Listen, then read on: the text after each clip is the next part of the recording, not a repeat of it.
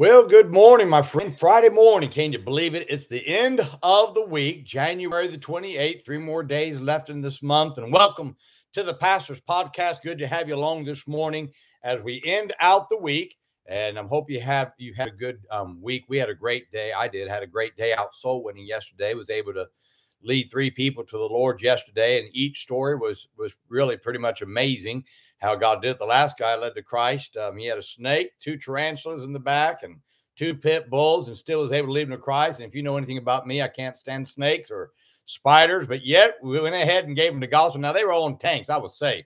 I don't know if I'd have been able to talk to the guy any other way, but God was good and able to lead him to Christ. And it's always exciting going soul winning and um, being able to tell people about the Lord. And I hope that you do something like that this weekend. Try to tell somebody how to get saved. Let's get this year going. If yet we got three days, if you've not led one person to Christ in the month of January out in the streets, I'm not talking about in church. Um, that's not personal soul winning. People coming to church. I, am glad people get saved at church. Don't get me wrong on that. That's a good thing. But personal soul winning, going out in the street like Christ did, and he reached an Andrew and a Peter and all of his disciples. He didn't reach them in a service, he reached them out going soul winning. That's our example. And I want to encourage you before the month of January ends that you find somebody that you can tell about the Lord Jesus Christ, tell them how to get saved. I promise you, more people want to get saved than what you realize. You just got to tell them about it. And you'd be amazed what people would do if you would do that. I also want to encourage you, if you've not yet registered for the Old Paths Conference and you're coming, and I'd encourage you to come, um, would you register now? Now's the time to register. Go to oldpathsconference.com. I put it on my on the on the on my um, comments on both YouTube and Facebook. You can find it there and, and register today. Help us out, would you? It really would help us out to know how many are coming in from the outside. We've got many from several different states. This is going to be the best registration we've had in years. And, um, and I'm excited about that. I mean, I'm talking about oh, good night, probably over a decade since I've had this many registrations coming in. And I'm um, exciting to see the Lord doing something and people wanting to see how the old paths work. They do work, my friend. I know there's people out there say, well, it's it's it's over. It's not over. They're over. We're not. We're going forward. We're reaching people for Christ. And it's always exciting to serve the Lord, seeing what God can do. And I'd encourage you to do that. Well, today I want to talk to you about what giving does for you. I want to read to you from Second Corinthians chapter 9 and verses 6 and 7. The scripture says, the scripture says, But this I say, he which soweth sparingly shall reap also sparingly, and he which soweth bountifully shall reap also bountifully. Every man according as he purposeth in his heart. So let him give, not grudgingly or of necessity, for God loveth a cheerful giver. Now, we often use these verses to show the importance of giving money, and there's nothing wrong with this. But these verses are mainly dealing with the principle of giving, period. That's it. Yes, giving financially to the Lord is included in this, but God wants the believer to understand that they will reap according to what they give. For instance, you will reap according to the effort that you get. You you will reap according to the work your work ethic. You'll reap according to your financial investment that you put into a project. In other words, God doesn't reward freeloaders, but he rewards those who give the most because they have the most investment into what they are doing. So if you don't like what you are reaping, it should cause you to give more of what you want to reap.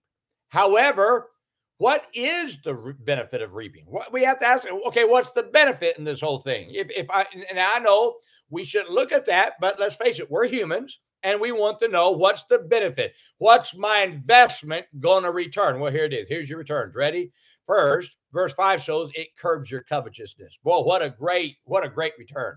God doesn't give to you for you to keep for yourselves, but he gives to you for you to give out. Giving has a way of taking your eyes off yourself and your covetousness. But what you will find is that God will give you more than what you have if you if if you had kept whatever you gave for yourself. In other words, if I get okay, let me just use an illustration. Let's say I, I give I give love, but if I kept the love for myself, God's not going to give me more. But if I give more love out, God's going to give me more than what I'd ever had to begin with. God's return is always great. So always understand that it curbs your covetousness. Second, verse 6 shows that it shows your faith to you and to God. God gives back to you with the same measurement that you give to him. So God overflows your measurement of giving so that you will give more the next time. The measurement of your giving shows your faith that you have in God. Now, if you give little, you will have little faith in God. If you but, but if you give much, you'll show that you have much faith in God. Verse 7 teaches that it reveals your heart for God. Your heart is tied directly to your giving.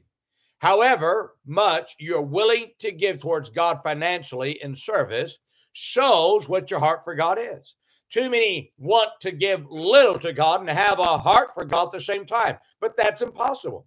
Whatever you give towards uh, the most is always the revealer of where your heart is invested. Where your treasure is, there will your heart be also. So you can't invest a little effort in God and have your heart with God. That's impossible. Your heart is going to be where you give your most time, your most effort, your most financial giving towards. Verse 6 now teaches that it allows God to bless you more. So God's blessings are dependent upon your giving. Despite the evil crowd who thinks that God is going to give to you, whether or not you do anything for him, is not true. God's blessings are directly connected to what you give towards God. God will invest his blessings in those who give the greatest of themselves and finances to him. But God will not. Now, God may give to those who don't give out of his mercy, but God promises to give more back to those who give. Whatever you give, finances, love, effort, work ethic, invest, whatever, God gives more back. Verse 7 now teaches that God, that giving to God, invest your heart in Him. Your heart is where your money and efforts are. Um, you can't help but put your heart into what you're giving towards the most. Um, one of the great secrets to having a heart for God and not for the world is to give of your effort and finances towards God, and your heart will follow your investment. Now, verse 8 teaches that it helps your work for Christ to abound or thrive. Now, this truth is proven true in the book of Acts when the church sold everything they had for the cause of Christ. That is likely why they turned their world upside down for Christ. Now, I'm not saying that you should or should not do this. Now, and I talk about selling everything, but I am saying this that no work for God will thrive or abound without God's people sacrificing and investing their all in Him. Now, let me ask you something. Do you feel like God's not giving you much? Then maybe stop blaming God. Why don't you do this? Why don't you go back and look at how much you're giving to God in any area, whatever that area is? You look at it and you'll realize the more I give in this, the more, okay, the more time I give to God, the more that God allows me to get done with my time. The more love I do for, I give to God, I give to others. The more love God um, um, channels through me to give to others. The purpose of God giving is not for me to take. The purpose of God giving is for it to flow through me. So the more that I need, I give more out. And God gives me more so I can be a greater conduit. In other words, I, I like to put it this way God gives you a greater hose for whatever He gives to you to flow through so you can give to others. They get, but you get the most. My friend, I hope this is a help to you in understanding this principle of giving. Now, today and this weekend, remember, would you be good to everybody? Everybody's having a tough time. Have a great weekend, my friend.